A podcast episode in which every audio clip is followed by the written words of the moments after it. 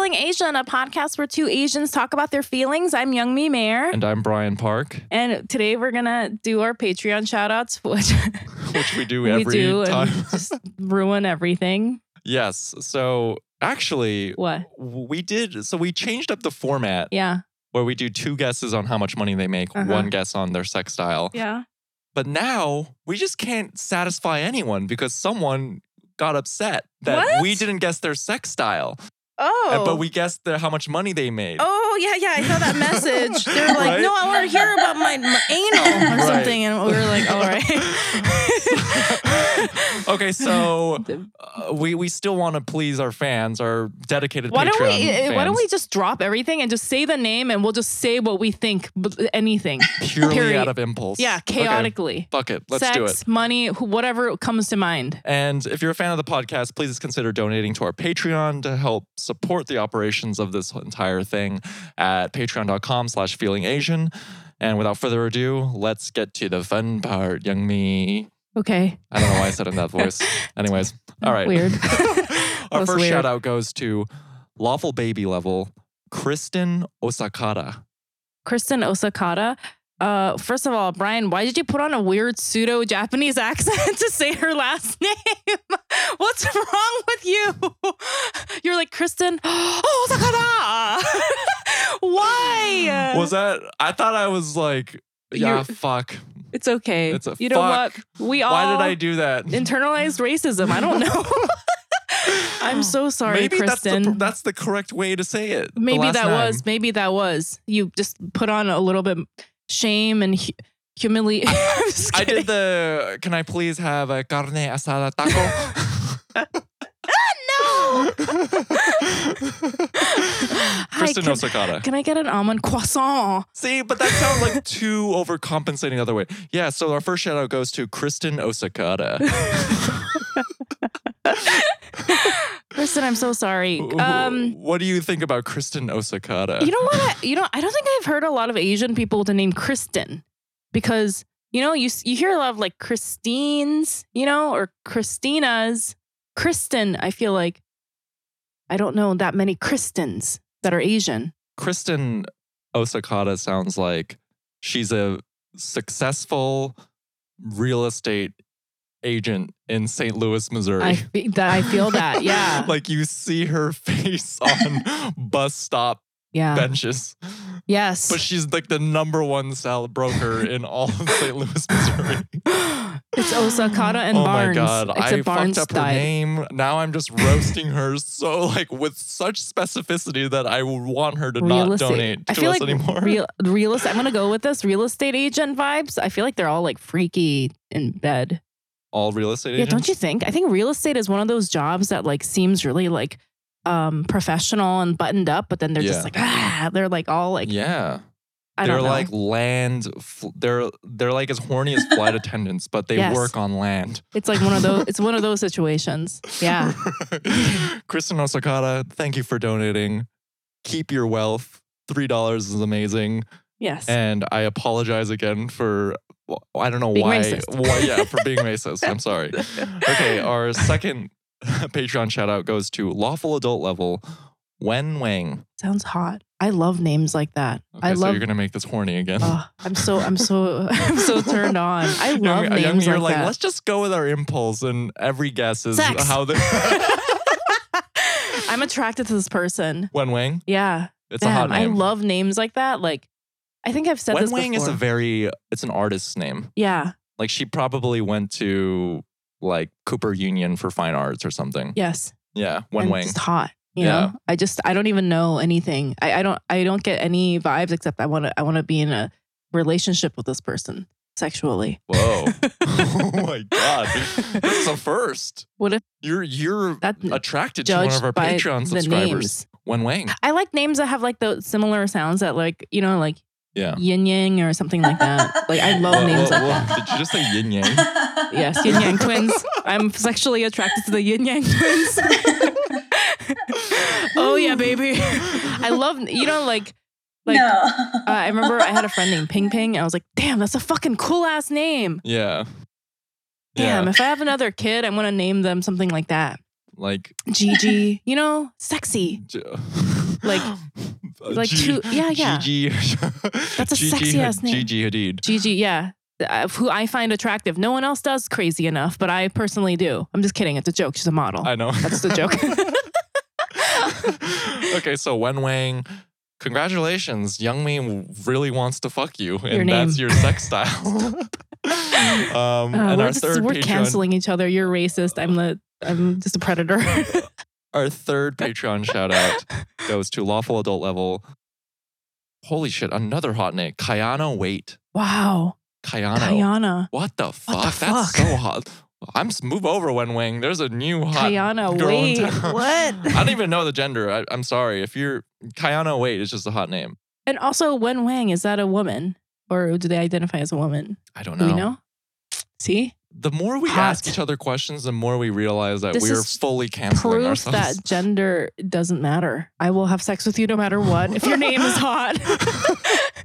I was assuming it was uh, you know, somebody that identified male, but you said she, so then I was going with that. right. Kayana. Also Kayano. Kayano. Kayano. Ooh. Kayano. La, la, la, la, la. Kayano Wait is a. Um, you know what? I'm gonna guess. Rich. Let's do. that. Well, I'm gonna guess ri- super mm, rich. Mm, okay. And with a name like Kayano, you can't have a normal job.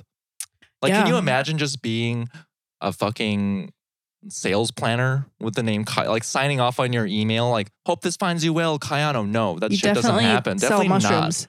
not. Kayano Wade is like a fucking- artist, another artist. I was Yeah. gonna say maybe creative director, musician, music director, music video director. uh, just full on, just a bassist. I was thinking, but yeah, a DJ, but it's still hot no matter what. I think we're kind of off our game yeah, on this no, no, I think right this now. was great. I think we learned a lot. You know, would no matter gender doesn't matter. No matter what, I am attracted to you if And your if name you have a hot. Japanese last name, I am going to take some artistic liberties in pronouncing it. Um, You bowed a little when you said it. It was really my weird. The hell is your problem, Brian? Racist. Just kidding. Ooh, I'm not. so glad this is a podcast and we're not on video yet, but soon we will be. Thanks to the Patreon. Anyways, guys, thank you for donating to our Patreon. We love you guys. Thank you for your support. And should we introduce our guest now, yes, please. Now, I'm really excited to for our guest this week because she is a very dear friend of mine. We went to high school together. Wow. Yeah, we we are legit homies. And so, well, I asked her how she wanted to be introduced. She's basically a multi hyphenate, does a lot of different things. So we settled on she is an arts professional with a concentration in contemporary Asian art. Wow. She has so many graduate degrees. Like anytime my mom tells me education is very important hmm in Asian, especially in Asian families and Asian culture, go to grad school. I always think of this person who has a million graduate degrees, and so basically, it's the it's a balance. Like I don't have any grad degrees, she has all the grad degrees, and that's just the chaos. That's just the balance A of the relationship universe. should be 50 50. She has all of the degrees. You are an unemployed actor. Uh, basically. But anyways, guys, please give your ears to Caroline Liu. Hi, guys. Thank you for inviting me. I only have two degrees, so it's not. That's so two more than I have, So. Yeah. You're crushing See, it. honestly, Caroline, uh, by Young Mi and me, by not having that many degrees, this is the universe. This is karmic retribution. This is why you have all the degrees. That's true. Yeah. So I give you- you one, and I give you one, and then I have none. Okay. Hundred percent. Okay, so now we're in like a weird cult where we just share everything. Communism is the way. As a socialist, I agree. Now I have 0.75 degrees technically. You We- are. Uh, I'm pretty. Your Facebook says education, uh, st- hard not like street hard knocks. Shut up, does it? no. Okay, I was like, who put that? I've not used Facebook in so long. Maybe I like drunkenly put that in like in 2015. School of Hard Knocks, bitch. like I forgot about it. Like no, I did not put. My education says zero. Oh. Dumb. School of Hard Knocks, baby. Um, but Caroline, before we ask you about how you're feeling, Young Mi, how are you feeling? No, no, Brian, how are you feeling? Because I feel like I always start.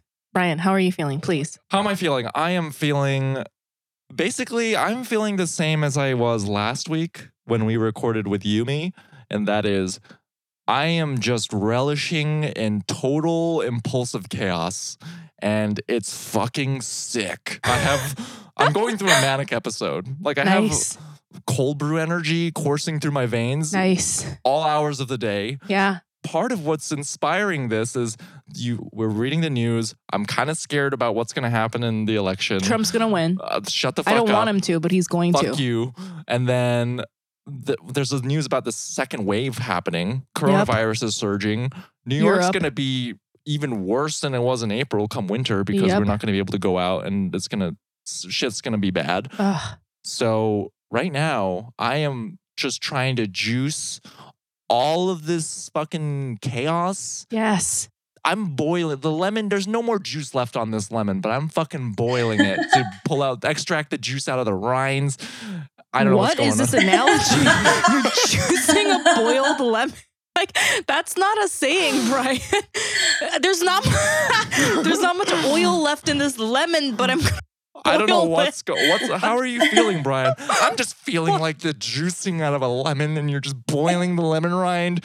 That's what's going on with me. I've never You heard me- anyone say that. but I I can see that you're going through it because your your workout pants are tucked into your socks right now. I saw I noticed that you just showed Caroline. What is Super Is it cute. Wow, you got big confused ajashi energy. just, just, just admit that it looks fucking uh, cool. When your uncle is like walking around the streets and you're like, why is Uncle Kim outside walking at midnight? That's Just- your energy right now. no, but lately, it a Wow. lot of things have been happening in that What? way, where you know, you, like even running into old flings, like Wow. on the street. It, it's Yeah. all The it's just like universe. a- it's just a chaos right now. Chaos. Yeah, Yeah, but bro. um, I know I've been feeling a little bit more impulsive because you are my reference point for chaos, Yeah. chaotic street legend. Uh-huh. You, Yeah. so it would maybe happen like once a month where I'd be like, this is something Young Mi would do, or like, what would Young Mi do in this situation? But I think in this past week, it's been like four different instances where I'm like, what would Young Mi do? Young Mi would say yes, so I'm gonna fucking say yes. Yes. yeah. My influence. yeah, yeah, yeah. So that that's how I'm feeling. Anyways, Young Mi, how are you feeling? Um, so you know, when I saw you, Brian, I felt so happy because I just feel like it just feels like so nice to see a friend. Especially, you know, like I like my life Also, is so dramatic sorry, right now. What? You're giving me shit for wearing my joggers that are tucked into Don't. socks. Don't say it, Brian. You are wearing. Don't You're. don't tell them. You're wearing. You're wearing pink sequin Uggs right now. What?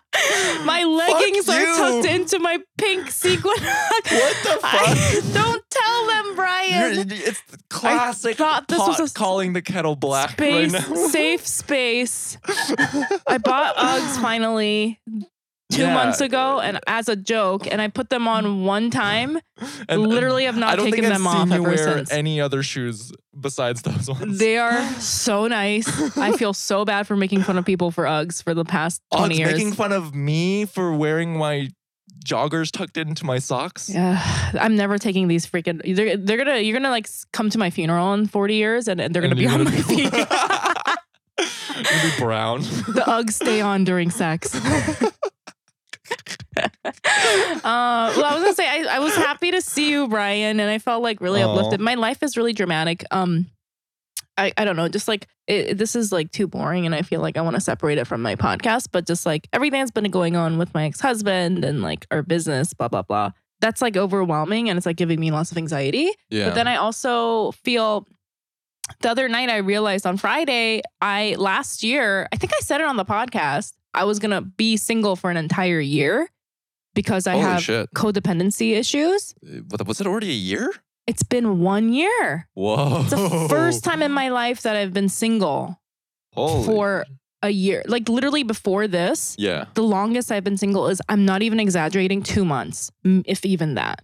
I feel like our listeners are going to dig this up and be like, actually, you said that on an episode three months ago. What? Said that what? you wanted to be single for a year. No, it's I, I put it in my calendar. October, Oh. October 23rd last year. I still can't. I, I'm just in shock that it's already been a year. well, I mean, you know, half of it was in quarantine. right. But, but- still, congratulations. That's awesome. And I feel like it's really changed how I think about relationships and how I how I because I, I know that I had really unhealthy codependency issues being I was aligning my worth to the person that I was in a relationship with, which I feel like happens healthily to a certain extent with everybody. Like, you know, like right. it's right. nice when you are with somebody and like their achievements, like you see it, like, oh, this is somebody that I'm associated with, blah, blah, blah.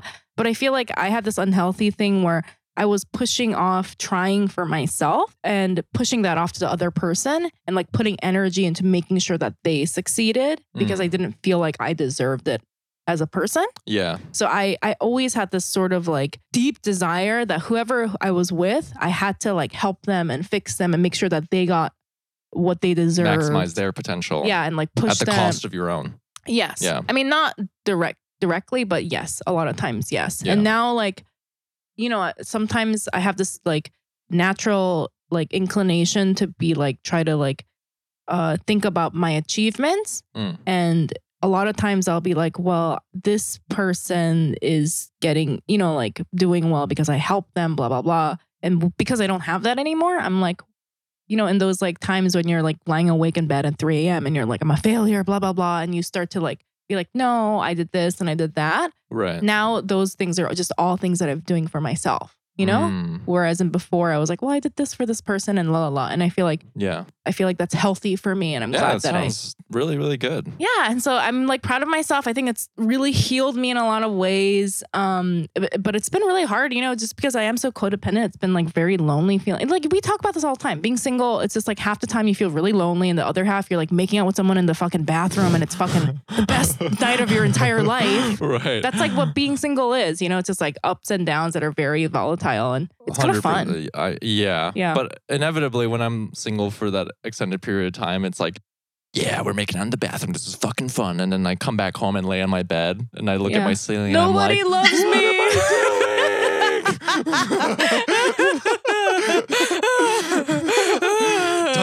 time to text eight people to Time- fill this void. the time's like uh, eight people at 3 a.m. Woo! We're totally healthy mentally. All right. We are. Caroline, how are you feeling? Um, well, this morning I feel good because I'm excited to be on this podcast. Um, Yay. Yay! I was thinking about it earlier when, because I know you guys ask how you feel. And I realized Yeah. like I don't have very many words for feelings. Like I only have like happy, sad, angry, but not really like in between feelings. And I was trying to figure out if I'm just like quarantine depressed or like actually depressed. Um, but I don't really know how to describe it. It's kind of like an in between feeling. I was looking at um there's this like chart of emotions actually that I found that is Yeah. really helpful that's like kind of breaks down like sadness, anger into other smaller feelings like grief or loneliness or like being disappointed. I'm not familiar with those words, I guess. Right. Oh, Oh, you know how, you know, that reminds me, remember that really popular article that came out in the beginning of quarantine about like grief? Mhm. It was like in the New York Times. It was like, oh, what we're all collectively feeling is grief. yeah. I remember reading that and being like, I literally don't know what grief feels like. And so I feel like when I read that, I felt like what you were saying, like, do I, I'm so out of touch with these like specific Yeah. words. Because Yeah. also, like, I don't like the words, or I guess, like, I, I want to stay away from, like, very extreme words like depression or grief because it feels, like, too extreme for me. But I also don't Mm. feel, like, happy necessarily or, like, great. right. It's, like, kind of in between there. I honestly, I do something similar. Really? And I don't know how much of that is just a personal defense mechanism where I don't Oh. want to I don't want to label myself as depressed. So I'm going to just be like, yeah, I'm just really tired all the time and yes. Occasionally Mm. don't have the will to live. You know what I'm saying? Yeah. Caroline, when you said you found a chart of emotions, I Mhm. thought you were referring to like the emojis on the phone. I was like, oh, I have that on my phone too. like love eyes winking. I was like, oh, that's on my phone too. I saw that. I'm feeling uh, Barf face. giant eyeballs looking sideways. uh, I mean, sorry, that's that's horny. Whoa. Okay. So you, you're so you're saying you're not sure if this is like a byproduct of quarantine or if this is just what your state of being is stripped away from quarantine. Do you sit in it, or is it kind of like do you find yourself replacing like it? distracting myself. Yeah, I feel like I'm trying to do this like scientific experiment where I'm like, okay, if I go out, will that make me feel better? And then I like evaluate after that. Or if I read, will that make me feel better? I don't. I don't have an, a conclusion. Um, I'm Can just, you like, re- can you different share some of your observations and your findings with us? Well, I feel like I've been reading more. I've been trying to find words, I guess. That's kind of what I'm trying to do because I can't really Okay. conceive of it if I don't have a word for it. mm. Um, oh. So I'm I've been trying to find to read things. This is how, this I is how. I know Caroline is an academic Young Mi because No. she she won't even like if I can't find the word for it, then it doesn't, doesn't exist. Yes. Meanwhile, like for us too, it's like, how do you feel? I, I just feel like I feel like the lemon rind boiling. yeah, so I'm trying to like um, learn a little bit more of like what people how people uh, think of their feelings, like Mm. through history or time. Like um, one of my friends was telling me about this condition that this French king had, where he didn't have a word for how he felt. He just felt like his body was made out of glass and he was going to shatter at any moment. Um, Whoa. which was a nice poetic, maybe not nice, but a poetic way to talk about feelings without actually having like a psych- scientific diagnosis or something. Right. That's such a great description. I would call that anxiety. But yeah. yeah. Yeah. um, yeah. That's- that is 100% what I was trying to go for with my lemon I feel like analogy. You're just being poetic. but it just did not connect with And then I either of you. shamed you for it. I was like, no, no, that doesn't make sense, Brian. Emotions don't make sense. It's fine. You know, like, yeah, it's, you know, that's like a really good point. Cause what was that? Wasn't that like this famous r- poet, Walt Whitman? Just kidding. I really, I'm pretty sure this is who said this, but like, like there's literally the, the weird thing about emotions is that you can't put them into words because like Mhm. that's what I always think about songs. You know, when Yeah. people share songs on their Instagram stories, yeah. because like at that, mo- you know, when a song hits you in a way and you feel a certain way, and you're like, I want people to know this. totally. You put in your Instagram stories, and everyone's like, What the fuck is this asshole doing? This is so stupid. and no one's gonna feel what you're feeling when they listen to that song. It's Yeah. like emotions, you know. No, that's where art is helpful, is because it's kind of like putting in, it's expressing something that you don't have words for. So it's like music, art, um, poetry, those kinds of things I find really helpful. I mean that that's interesting that you started speaking about that about your own emotions and then you tied it into kind of like what you do because that Mhm. that is true that's what art is and that's just like an expression of emotions and it's weird I I I guess this is like the same thing I was saying with like the music stuff it's weird because sometimes you see a piece of art and it really like touches you, you know? Yeah, yeah.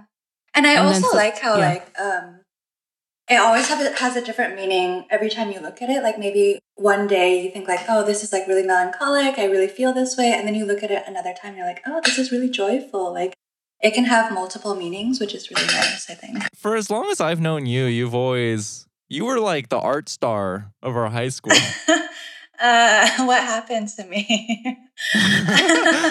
but do you uh, do you think that you gravitated towards it because it allowed you to ex- like put in like like you said like you liked definitions and defining things like very clearly and art was the way for you to do so through emotions I well, maybe coincidence. I feel like I probably got into it because I was just like superficial and shallow and liked pretty things at first, um, and then it was just like really about escape in some ways. You know, like I don't. It's nice to just like lose yourself into something that's really beautiful and not part of this world necessarily. But then it's Right. been nice afterwards also because it's a way for me to take a step back and like look at my emotions, for example, um, Mhm. or how do I view the world through art? It's like a, another way to to have a lens on the world or something. Yeah. And for our listeners out there, like Caroline also you you write a lot about art and uh, I highly recommend that you just do a quick cursory Google search and you can read all of her writings. And you wrote an article recently that I really, really enjoyed about um you were talking about like public art installations or I guess like cultural landmarks Mhm. within Asian American suburbs. Can you expand on that like and describe like what that what that is or what that was? I wrote that this summer when all the George Floyd protests were happening. Mhm. And um, there was a, uh, a national conversation kind of around landmarks and statues of, of what kind of history they represent and which which statues are important in our cultural memory. Um, right.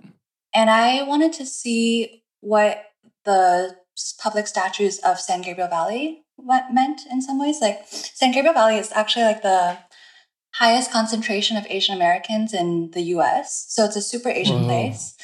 That's like a lot. So that's where you grow up.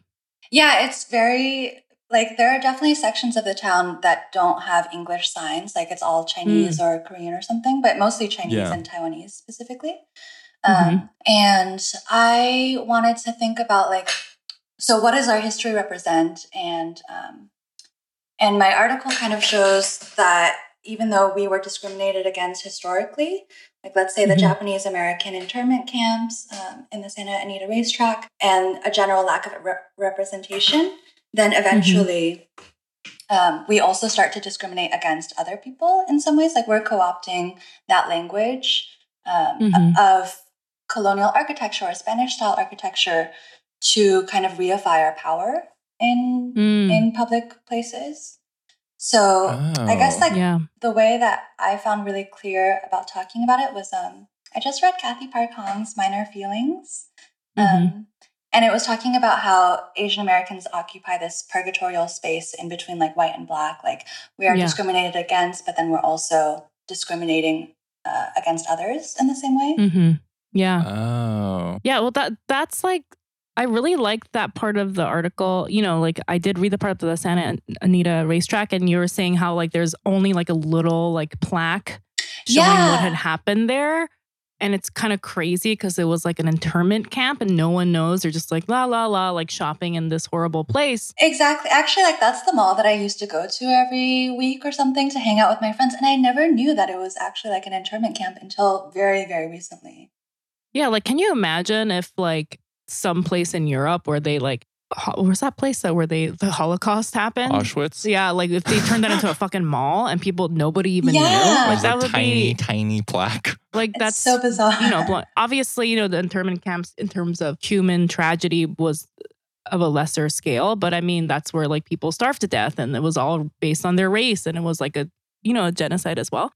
Um, that's like really interesting. But then also the last part of what you were saying just now, which is in your article, I really liked where you were you said the sentence like, oh, like the wealthy like Chinese people then started making these like big gaudy like Mansions. plastic McMansions and statues in the middle of town. yeah. And that was just it's you said something like, oh, there's like an unbroken line in America of who's in power yeah. where even though you're Asian or like whatever, Hispanic or white, like you're gonna make this gaudy plastic thing about your culture. and it's just kind of like it just like we just all take turns in doing that, right? yeah. That. Thank you for reading it on me. I'm very, um, I'm very flattered. Um, no, that part I never really thought about at all. But because I go to those places like in Mm. California and I see the like this is It's maybe like a lot of bad, but- columns and like Greco-Roman art. But I see those plastic like you know pagodas, and part of me is Mhm. like, "Fuck yeah, Asian representation." but then now I'm like, "Wait, why am I? I am part of the problem." I mean, I think it's interesting because you can read those things in different ways. Like if you're talking about one of those like really tacky mansions that has like the columns with the Greco-Roman statues with like the the lion statues, you know, the like kind of I see so much of that, and it has like a giant boulder in the lion's mouth Yeah, for whatever yeah. reason. It looks like a ramune, like the ramune bead. You can like move it Yeah. around the mouth. yeah, I feel like um, you know, one reading of that is that it can be interpreted as like tacky um if you're Mm. looking at it through a western gaze of like, oh, they're kind of um I guess debasing western aesthetics in some ways by Mm. inserting all of that and like having all the proportions wrong or like having it be so new. But then you can also Mhm. talk about it as being like subversive and like actually Asian Americans are creating their own new language which is totally apart from it and it's like awesome as you said Young Mi like oh yeah like representation and like kind of co-opting this thing to make our own um, language but then you Mhm. can also think of it as um, also playing into that ideology of the white columns you know like you're still valuing it by creating a whole monument around it you know what i mean Right. Yeah. Whoa, you know. yeah. That is like this makes me wonder do you think because Asian Americans exist in this purgatorial space that Mhm. There's always like two sides of a coin to every action we do? Like in this instance, Mm. when you look at the uh, like the columns and like the lion statues, Mhm. um, initially I thought, oh, okay, so this is an example of us just trying to like we're adopting Western aesthetics. These are the aesthetics of our oppressor, and Yeah. we're just tr- like subconsciously trying to reify our own power and trying to be Mhm. exclusionary, being like, look at us, like we've obtained power now. This is what's powerful, Western aesthetics. But Mm. then now, what you just said, I'm thinking, okay, maybe this is just can also be interpreted as just a strictly uniquely Asian American aesthetic, yeah. and it ha- it's it's separate from like our relationship to Western colonization. Mhm. Mm. Yeah, I I think of for me art is kind of like a way for me to just work at my own internal doubts, I guess, and thought structures. Like um I think it's because I personally don't really know what I think in some ways. Like maybe I instinctually judge something as like tacky and then I'm like, wait, why do I think that? Like that's kind of like Mm. this um western way uh that's been conditioned in me. Right. And then I think, okay, no, like maybe it's actually valuable and I shouldn't judge it on those terms. So for me, like analyzing it kind of helps me realize, okay, there are many ways of thinking of this, and it's not like like Yeah. I'm evil for thinking this, or you know what I Right. mean?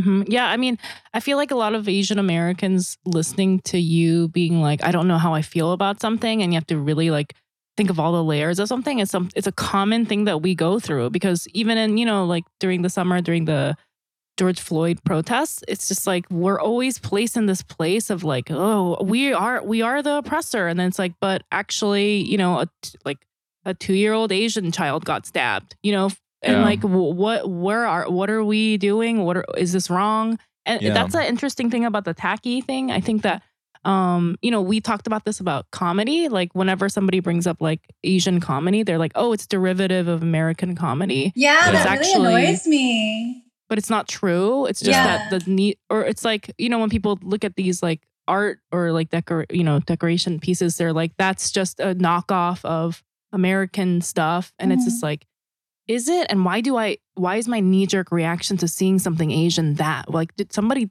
who? Where did I learn that? Do you know what I Yeah. mean? Exactly. And it's like, uh, and I was talking talking to Brian about this too, like fashion. You know, like Asian people, how they dress, like the wealthier Asian people, how they dress is a little bit more flashy. You know, like they'll Mhm. wear like the thing that says Balenciaga on it. Do you know what I mean? Yeah. Yeah. And like white people are always kind of like making fun of Asian people for being like monogram head to toe. Yeah. And I'm like, well, first of all, we have to do that to even prove to you that we belong in this fancy restaurant, number Mhm. one. Mhm. But Right. number two is like, why is your initial reaction to something that Asian people do negative? You know, Well, it's yeah. like, why, where does that come from? Yeah, it's really interesting because um, it changes so off. Like, according to the Western gaze, like that's tacky. But then once you cross like um, maybe a cultural line, like in Asia, it would be really different. Like that's really classy or something like that. And also, it's not. It it's also. Um, I think that's why I'm interested in things like taste because they're so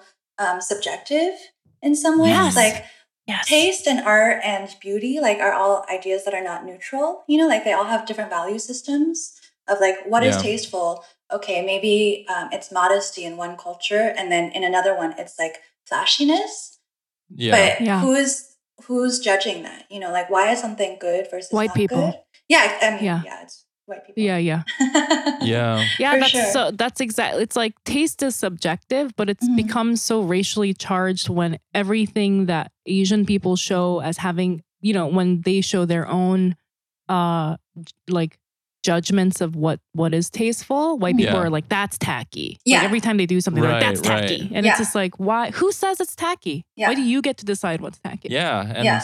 I, I mean, I even read this thing where there are now consultants in China because, you know, China, there's just been a huge influx and mm, very, very wealthy people Mhm. in China where they are like taste consultants, where they teach Mm. these these newly wealthy Chinese people like yeah, how to be rich Yeah. tastefully. yeah. and I think like, actually Sotheby's you has got- a course. Like you gotta, What? y- y- she said, "Oh, Sotheby's had a course like that." yeah, I where think it's like so. you got to be modest and you Mhm. got to show up to this polo event and like go to these fundraisers and but it That boils sounds down like to a fucking fun ass life. I don't know about you, Brian. I signed me up for being super wealthy in China. no but what I, but I was saying is like sounds like shit. tasteful Like, Yeah. yeah. according to whom like tasteful Yeah. according to white people like this is Yeah. white definition of what it means to be tasteful Yeah, and then actually, it's really interesting also because um, if you look at what is like cool, a lot of times that comes from non-Western cultures. Like a lot of white mainstream culture, it's not that cool. It's like basic, right? But we Yeah. kind of take little bits of like other cultures, like African primitivism or like Asian Exactly. Orientalism or like kind of tacky, like Chola culture. And Mhm. elevate that into being cool, and that gives you cultural Yes. cachet. But like, it's only cool if it's whitewashed. Exactly. Like when you see like what I'm talking about, like the flashy fashion that's like very uh, you know, like very common in Asian cultures and also like a lot of black American cultures, you know, Mhm. like rappers and stuff like that. Yeah. And when they see when white people see like black people doing it, they're like, ew. And then you see like a white artist doing it and they're like, now that's art. Yeah. You know what I mean? Yeah. It's like you get all these think pieces from these white media sites that it's like maximalism your new fashion trend for fall Yeah. Or like remember like they called it like the ghetto jewelry trend or something? yeah. Like That's when they fucked up Do you remember that? no what With Carrie like white women- like, uh, yeah. She would wear like all this like yeah they would wear like Mhm. gold chains like Puerto Rican style like gold chains with like her name on it and stuff Mhm. and big hoops and stuff like that. yeah But it's not it's not even that there's anything wrong with that jewelry or whether it's good or or bad or whatever. It's all subjective. If you think that's nice looking or bad looking, that's your point of Mhm. view. But the Yeah. problem lies when when it's like a POC doing it, it's trashy, and all of a sudden Sarah Jessica Parker is wearing it, and you think it's like high high fashion. That's Yeah. the fucking That's problem. crazy. You know what I mean? Do you think does this do you experience this at uh at your even at your level of higher art where like curators will unfairly judge? Oh, Like- for sure. Yeah. I mean, when I even went to go study Chinese art, my the gallery person that I worked for was like, "Oh, that's really interesting because, you know, they're so derivative, but now it looks like they're coming into their own." And I was like, "What does What that even fuck? mean?" Um, but I think that that's definitely a problem in the art world and the culture industry at large is the way that we love the other but don't really want to deal with what that means, you know? Like outsider Mm. art for a long time was really um, or I guess not for a long time. Uh, in 2013, it became really popular. And what is Uh, outsider art? It's like art that kind of looks untrained. Like uh, it kind of originated with people, art from children or art from insane asylums, for example. And Mhm. people really fetishize that look because it's like naive and like so pure and authentic. And this person is so sincere and like really feeling the passion. And then Mhm. people, I see in the art world, a lot of people kind of using that aesthetic of like something that's like badly done Mm. as Mm. a way to talk about that but it's totally it's just like kind of like a, a an aesthetic trend i mean even um picasso's like primi- primitivism for example like he kind of uh was looking at all these african sculptures and was like ooh they're so like savage and pure Right. and was using that in his art like that's something that made him feel like very avant-garde in some ways. Well, I think there's one universal we can agree on, and that is whenever I take my parents to a contemporary art museum where the style is very minimalist. Like let's just say Yeah. it's a skull like uh, a huge canvas and the painter just paints it white or it's like one black line or sculptures of just like yeah. a, a giant red cube. Yeah. Without fail, my Asian parents always be like, "What the fuck is this bullshit? This is not art." And then my parents will see like a photorealistic hand drawing of Miley Cyrus on Facebook and be like, this is art.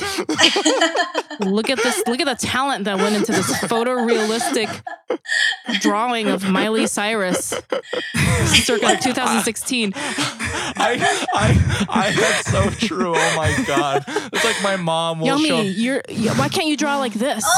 Oh god, that's like this is gonna get really niche. I don't know if any of our, I'm sure our listeners will know what I'm these references, but like, for instance, my parents they fuck with like Thomas Kinkade paintings, or Yeah. if it's like a photographer like David Lick or something, if it's like the or Ansel Adams, like an epic photo of Yellowstone. That's when my parents are like, this is Yes. extremely good shit. This Yeah. is fucking good.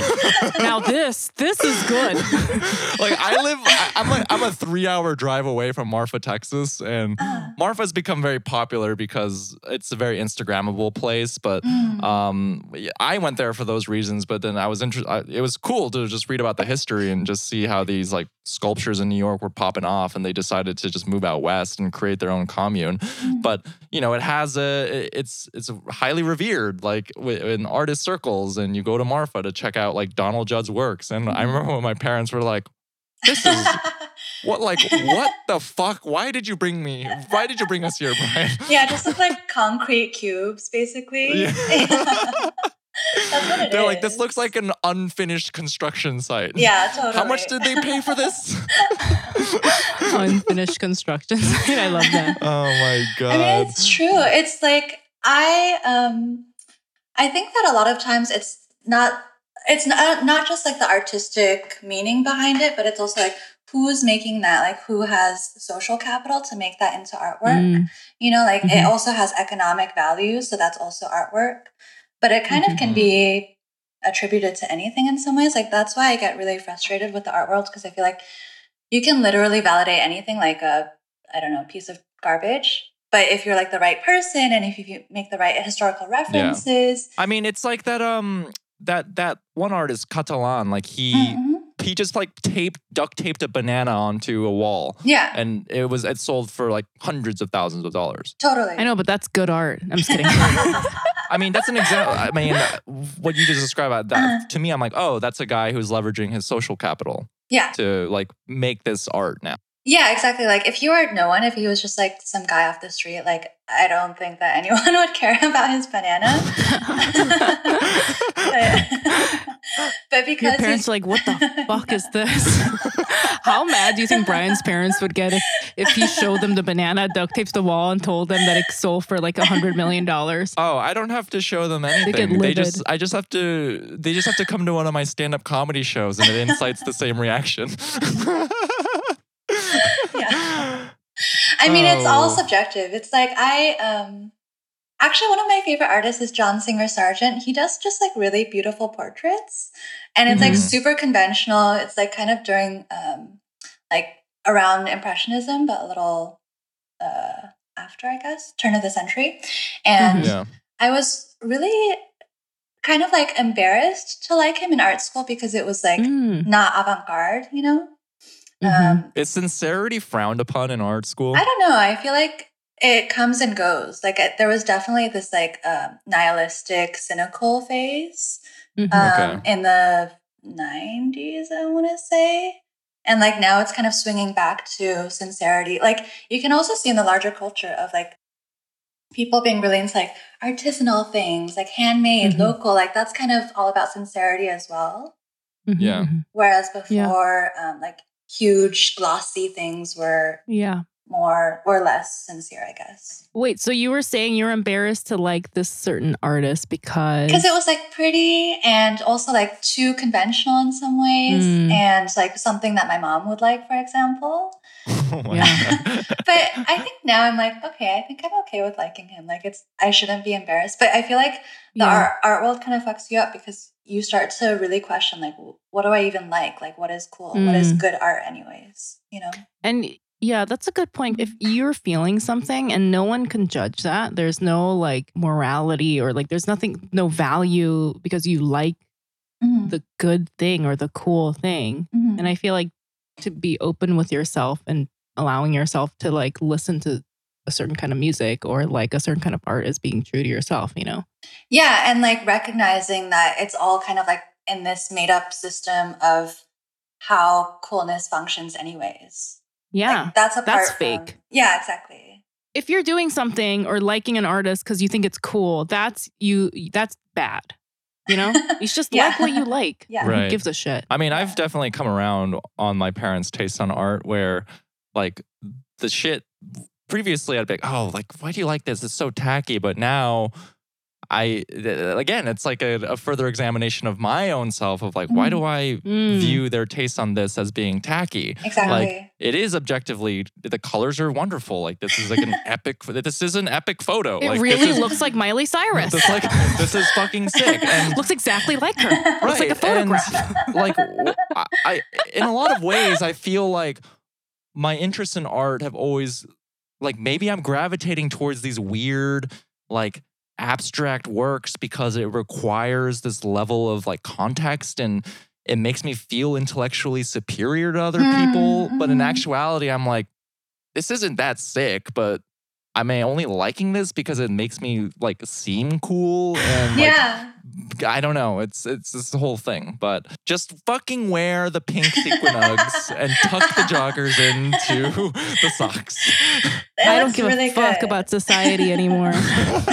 um, but we want to we want to ask learn a little bit more about you and ask you how Asian are you? Oh, I'm not at all Asian, but I'm Oh. 100% Asian American. Because I feel like they're so different. Like the way I think of it is the difference between like Italians and Italian American culture. Like they're totally different. It's like that Sopranos episode where they go to Italy and they're like, Like what? what? Like the, they're like, what the fuck? totally. Because I, I realize like in diasporic communities, a lot of times like their homeland is really different from how the homeland actually is, like in reality. Like my Yeah. um I don't know if this is true for you guys, but I know my mom sometimes speaks slang that is like not cool anymore or it's like right. no longer in use. Oh, 100%. Yeah. Really? Yeah, like I'll speak in Korean using their slang because yeah. they're they're my model for Korean fluency, and like Korean people are like, "What the fuck did you just say?" Yeah. Like, that, well, that's some like country bumpkin slang that no one has used in forty year, years. Are you a ghost? yeah, it's like you're in a time capsule. So like their idea of the homeland is like in that time capsule and it's really linked Yeah. to your nostalgia. But it's Yeah. like totally different from where that country is today. Mm. Yeah. That's how I felt about a lot of restaurant, like Korean restaurants Mm. growing up, like right right after I moved. I moved to San Francisco in 2005 from Korea. Mm. And I just remember going to Korean restaurants and I was like, this is like what Korean restaurants were like in the 90s when I was a kid. Really? They're so different than Korean restaurants now. Yeah, because like Uh-huh. the American Korean restaurants, the owners had never gone back to Korea in whatever, Mm. 30 years. yeah. So it was like the same panchan, like the same food that I ate growing up. hmm And uh, yeah, it's an interesting thing because like all the Korean Americans in America, like in California, they don't know that it's different in Korea now. hmm So yeah, And I it's. I went to China and like spoke like a baby basically. and I'm like actually illiterate. So I realized like I'm very not Asian at all. Like I'm not Chinese, but I'm very Mm. Yeah. much Asian American. Very Asian American. What was like? What was that like for you in China? Like, how did people treat you? Like, just because of the if It felt so bad. it Oh, felt really? yeah. Yeah, because people thought I was Chinese when they look at me. And then Yeah. I would open my mouth and they'd be like, is she kind of slow? Like there's something that like she doesn't understand the words that like She's slow. you know? And like I would go to restaurants and I would ask people to explain like the menu because I can't read the menu. And they yeah, yeah. or like, why can't you read it? Like, are you stupid? And Why? yeah. Oh yeah. my god, I just felt yeah, really I feel Like that bad. happens. For sure. Yeah. I feel like that happens to me in Korea. Like once I was on a bus and I was like, I can't open the butt to get my luggage out, and he was like, Look, it says this door doesn't open or something, and he was like getting so mad at me. yeah. Wait, so what? When did you go to China? I went as part of my um, contemporary Chinese art course. I, we went to Mm. Shanghai, and um, honestly, I didn't. I didn't like it, and I feel really bad actually. Like a lot of my um, interest in Chinese art is like trying to trying to feel okay with like not being ashamed of China and Mm, Chinese art mhm. in some ways. Like I want to get Mm. to know it and like really understand it on its own terms rather than like judge it. So I like wanted to go to China and was really excited about it, and then I just like instinctually judged it really hard when I was there. Mm, Um, mhm. Mm. and and then I kind of realized, okay, like you know, my conception of Asia is really Asian American, and there's no way for me to truly understand China in some ways. Like the Mhm. value system is really different. It's really hard for me to not be who I am and with the values I grew up in. But not to say China is not a lovely place. I'm sorry. Yeah. Well, No, I mean, it's, I think it's, I see it that a lot with like people that, you know, it's just like we have judgments when we go somewhere and it's different. I see a lot of that with everybody, actually. Like a lot of my, we joke about this all the time, but like a lot of my Korean relatives will go to Europe and immediately just judge it because it's, it's like you're like, it's like an instinct that all of us have. You go somewhere new, it's different than what you're used to. And, you know, Mhm. like the instinct is to be like, oh, this is not as good. Or, I, you Mhm. know, because I'm uncomfortable with it. They do things like this here and I don't like it because this is not how I do things. But Yeah. I, I do that all the time when I'm traveling. Yeah. And, um, I mean, yeah. it's reflected. My parents were saying how even amongst this uh, younger Korean parents, like Mhm. there's as not as much of a push to send their kids to America to get Mhm. a college education because now that Korea has industrialized and established itself as a world power, they don't see America as this superior place as they once did. Mm. And they're Yeah. realizing like America's not even all that's cracked up to be. Like our colleges here in Korea are fucking better and the way of life here is better. So we don't need to send our kids to America. Yeah. Yeah. And it's like, you know, I think it's, I think Koreans are now realizing that, you know, that thing of like, you want your family to share cultural factors with you. And Mhm. send, you know, there is a high probability if you send your children to another country, they're going to adapt to that and it's going to be hard for them to like sort of come back to Korea, right? Yeah. I mean, that's why I loved Lulu, Lulu Wang's film, The Farewell, because it was, and then th- it was an Lulu entire Wang ex- sounds hot to it me. was an entire exploration. It was an exploration of that feeling of like, Yeah, yeah, the, yeah. the cost of acclimating to, in this case, American culture and like Yeah. what you lose with your native culture Yeah. and your relationship to I it. I was really interested in the criticism around that film actually because it was Mm. really well received in America and like panned a Oh. lot in Asia because they were like, first of all, like, why is this even a story worth telling? It's so banal. And then B, Mm. like it's Oh. yeah, it was just like it was interesting because you can see it's very Asian American and it's not very Asian. yeah, yeah. Yeah, wow, know? I did not know that. So it was critically panned in China. I mean, there was not that much interest, and they were like, "Why is this Mm. actress like not Like- that good looking?" Like they were kind of mean to us. Yeah, yeah. Sorry. Right, right. just because it's No, like yeah. Different uh, beauty standards, you know. But For it's just like different things that they want from cinema, like the way that Mulan was panned. Also, like Mm. we are making films that we think that Asia wants to make, wants to see, Mhm. but it actually like doesn't line up with what Asia actually wants to see. Yeah. Mm, So like that film was really successful in America because a lot of Asian Americans and also people in general were like really receptive to her story as someone who was an immigrant and came to America. yeah. Asian Americans and Asians are so, so, so different. Right? I, I mean, think- you yeah. were in Korea for a long or you grew up in Korea? I was born in Korea and then I grew Oh. up on this island called Saipan, but like mostly I grew up, you know, in Korea. I Mhm. never lived in the States until I was 20 years old. Oh wow. And and I am like but it's weird because I'm like biracial. So I think that and I have more of like an American aesthetic. I'm doing I'm doing rabbit ears, everyone.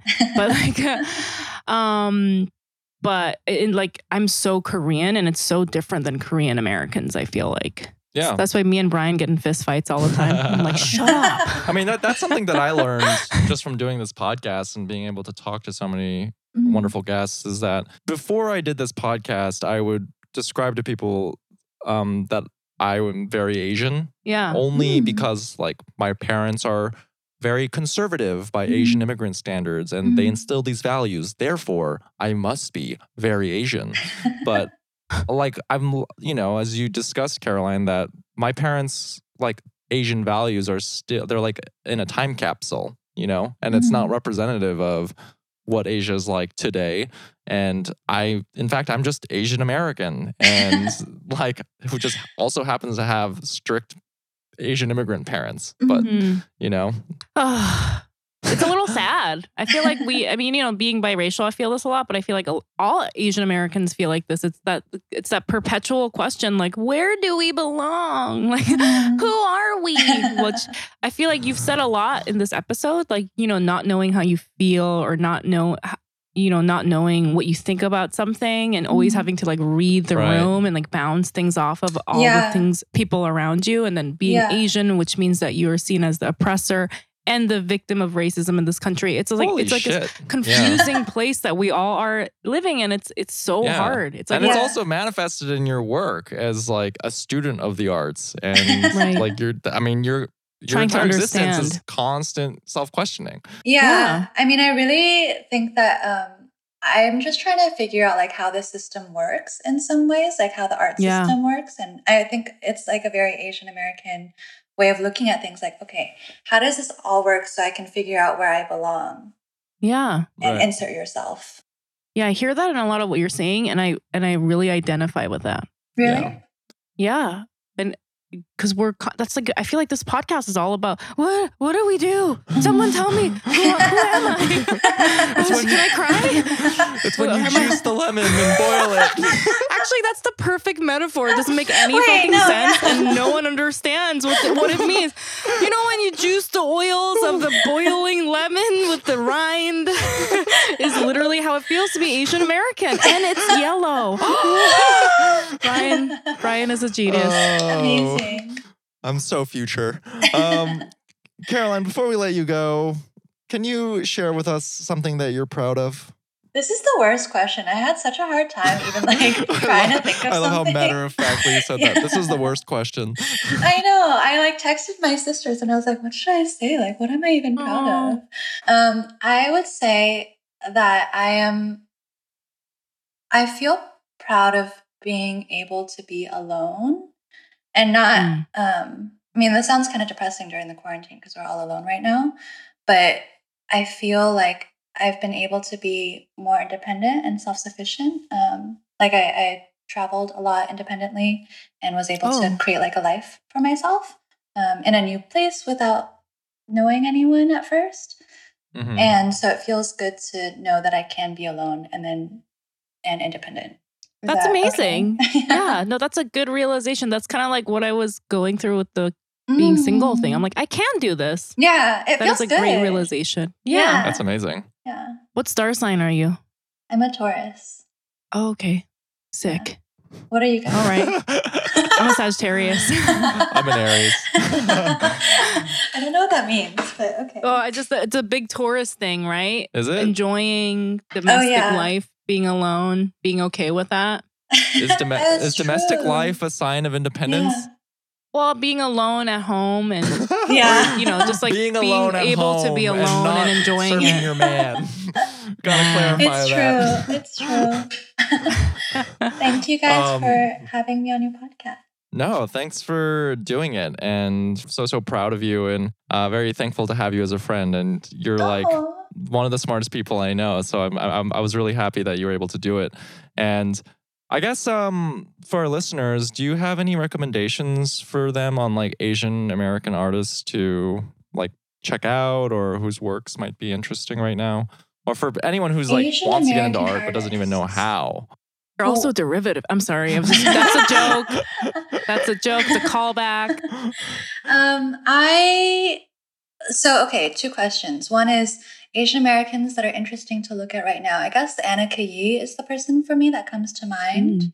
Um, Anna she's an artist, yeah, who's based in New York and um, works a lot with Wait, she's the one who does sense? Yeah. Yeah. Yeah. Ooh, It's really sounds so fascinating. Yeah. Yeah, she'll like boil like random things like I don't know. Lemons. Lemon. yeah. or like not even edible things like Birkenstocks and like coconut Wow. water and like create this like weird kind of um sensorial sculpture. We gotta have her on the podcast and Oh my ask her. God. Or What spit do also. think about? what spit? Yeah, like she um Wow. filled like a I want to Ew. say it's like a Louis Vuitton like plastic purse with like a bunch Yeah. of spit um as her That's project. total chaos. That sounds amazing. Anna I'm gonna- okay. Yeah, definitely look her up. And then um, I would say that there's a gallery in Los Angeles named Commonwealth and Council that represents Mm-hmm. a lot of um, specifically Korean American and Asian American artists that are Mm-hmm. doing some really interesting things. Like, I think for a long time, I guess Asian artists were always seen in the lens of Asia. Like, that's why like Ai Weiwei and Cai Guo-Qiang are really popular because they're like, ooh, political commentary on Asia. But Mm. a lot of Asian American artists are kind of moving just to like how they feel and not having to be pin like boxed in into making a comment about Asia. Right, Mm. right. So it's very for different, like them. the landscapes. Yeah. Yeah. Oh, that's awesome. That sounds awesome. And what about you? Where can our listeners find you and your writings? Um, you can find me on Hyperallergic, or you can go to my Tumblr, which Yay. is k a k a j i dot tumblr dot com. kakaji.tumblr.com. and what's your Yeah. social media? That's my social media. Don't find me on Oh. Instagram. Don't you don't want them to find? Okay. Yeah. Just type in Caroline Ellen Liu uh, into Google, and you can find her amazing, amazing writing on hyperallergic. Thank you. Yay. How about you, Brian? Where can our listeners find you on social media? You guys can find me on at it's Brian Park. And what about you, Young Mi? And your TikTok. Brian started a TikTok, everyone. I just started a TikTok. Yeah. I, I succumbed. Good. I started a TikTok. Are you dancing on it?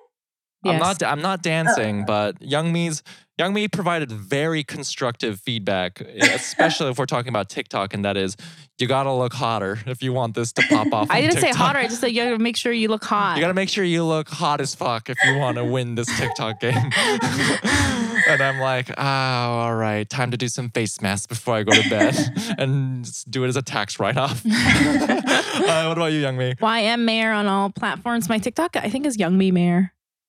That's it. That's it for me. That's it, baby. Thank you so much, Caroline. if you're looking for a sound engineer, uh, hit up Sarah Pack at impact im underscore p a k t. And follow our uh, podcast on Instagram at Feeling Asian Podcast. Please subscribe to our Patreon. Every little bit helps, you guys. We are starving. It's patreon.com slash feeling Asian.